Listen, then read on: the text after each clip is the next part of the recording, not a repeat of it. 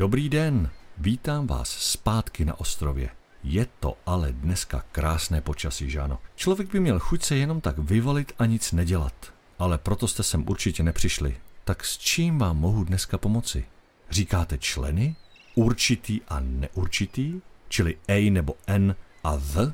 Aha, aha, tak to nebude složité. Ale protože je to trochu detektivní problém, musíme se na to vypravit za největším detektivem světa, samotným Sherlockem Holmesem. Tak pojďte, zapínám teleport.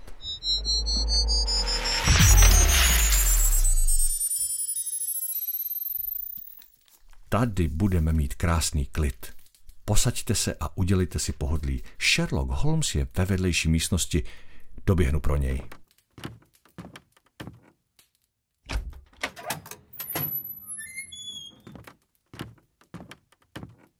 Dovolte, abych vám představil nejlepšího detektiva na světě samotného Sherlocka Holmese. Dobrý den, studente. S jakým problémem vám mohu pomoci? Zajímají nás členy a jejich použití, Sherlocku. Můžeš nám to pomocí svého geniálního mozku objasnit?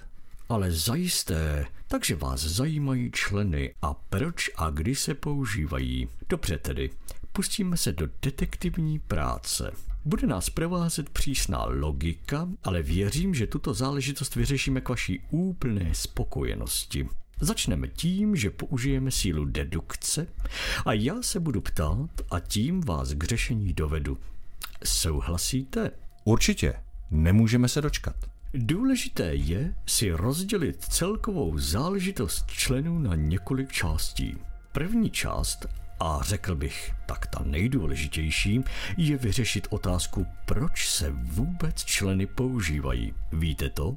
No, určitý se používá na věci, které... Ne, ne, ne, ne, ne, pozor, já se neptám, kdy se který člen používá, k tomu se dostaneme později. Moje otázka zní, proč se členy vůbec používají. Vždyť, jestli si dobře vybavuji, tak v češtině je nemáte a také si rozumíte. To je pravda. Odpověď je na snadě. Členy v angličtině používáme jen z jednoho prostého důvodu. Abychom označili podstatné, jméno. jméno. Ale proč? Inu, je to jednoduché, Watsone, eh, tedy pardon, Georgi. Angličtina i čeština jsou téměř totožné jazyky, ale v jednom se podstatně liší. Angličtina je jazyk analytický a čeština syntetický neboli flektivní. Co to znamená? To znamená, že v češtině ohýbáte koncovky slov, abyste dosáhli požadovaného významu. Ale v angličtině nic takového není. Tam je naopak důležitá pozice slov ve větě. Tomu moc nerozumím. Zapojte svou bílou hmotu mozkovou, Watsone, tedy Georgi. Je to přece nadmíru jasné. Pokud vezmeme slovo například book, co toto slovo znamená? To je kniha. Ano, to je. Ale také znamená sloveso něco zarezervovat, čili zabukovat. Aha, a kdybychom mluvili v angličtině bez členů, tak by nikdo nevěděl, jestli říkám podstatné jméno nebo třeba sloveso. Výborně, přesně tak. Řeč by se najednou stala velmi nesrozumitelnou. Proto je potřeba před podstatné jméno položit člen. Aha. Ostatně jedna malá zajímavost na okraj. Víte, proč se podstatné jméno jmenuje podstatné? No... Protože je ve větě podstatné, důležité. Bez něj bychom nebyli schopni popsat věci a protože je důležité, je potřeba ho označit členem. No tak teď už nám je jasné, proč se musí členy v angličtině používat. Je to proto, abychom lidem kolem řekli, že teď máme na mysli podstatné jméno a ne něco jiného, třeba sloveso nebo přídavné jméno. Přesně tak. A je jedno, který člen použiju, jestli neurčitý A nebo N, a nebo určitý V? Ne, tak docela. Ale máte pravdu, že je důležité použít člen vůbec. Nyní se dostáváme v naší detektivní práci o krok dál. A to k problému, kdy který člen použít. Víme už, proč členy používat, ale nevíme, kdy který. To je pravda.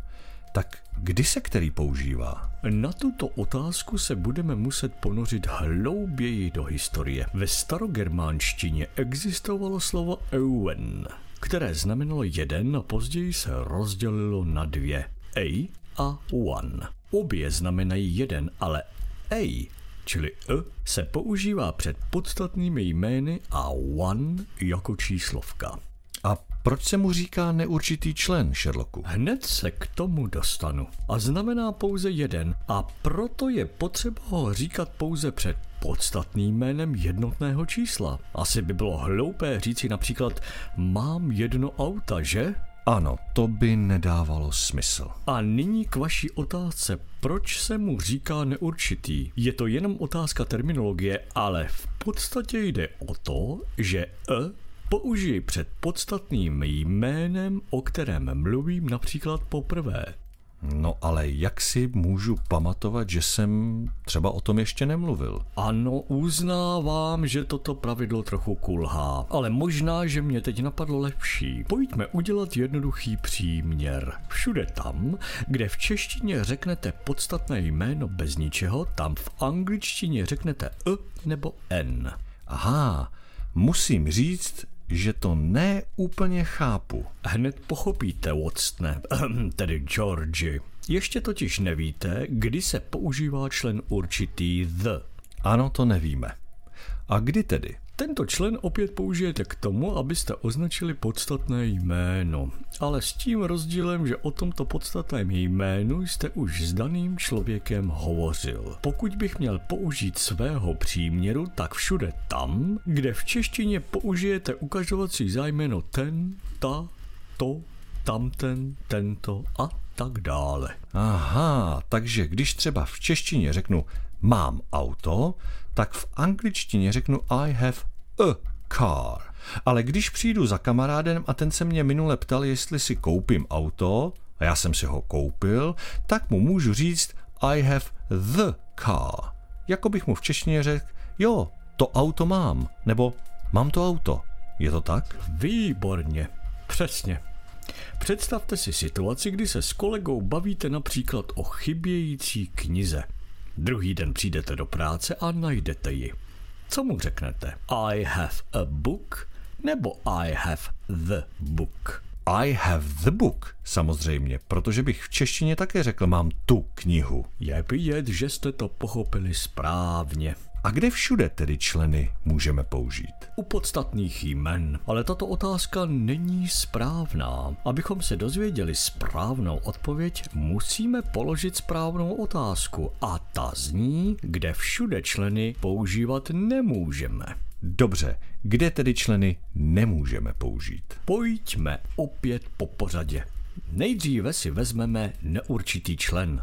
E. Řekli jsme si, že E znamená jenom jeden a proto z toho logicky vyplývá, že E nemůžeme použít u množného čísla. Jak jsem řekl před chvilkou, věta já mám jedno auta by prostě smysl nedávala. To je pravda. A ještě někde? E ani the se nepoužívají u vlastních jmen.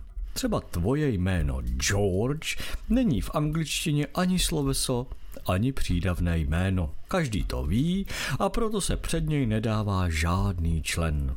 Stejně tak u vlastních názvů měst nebo zemí.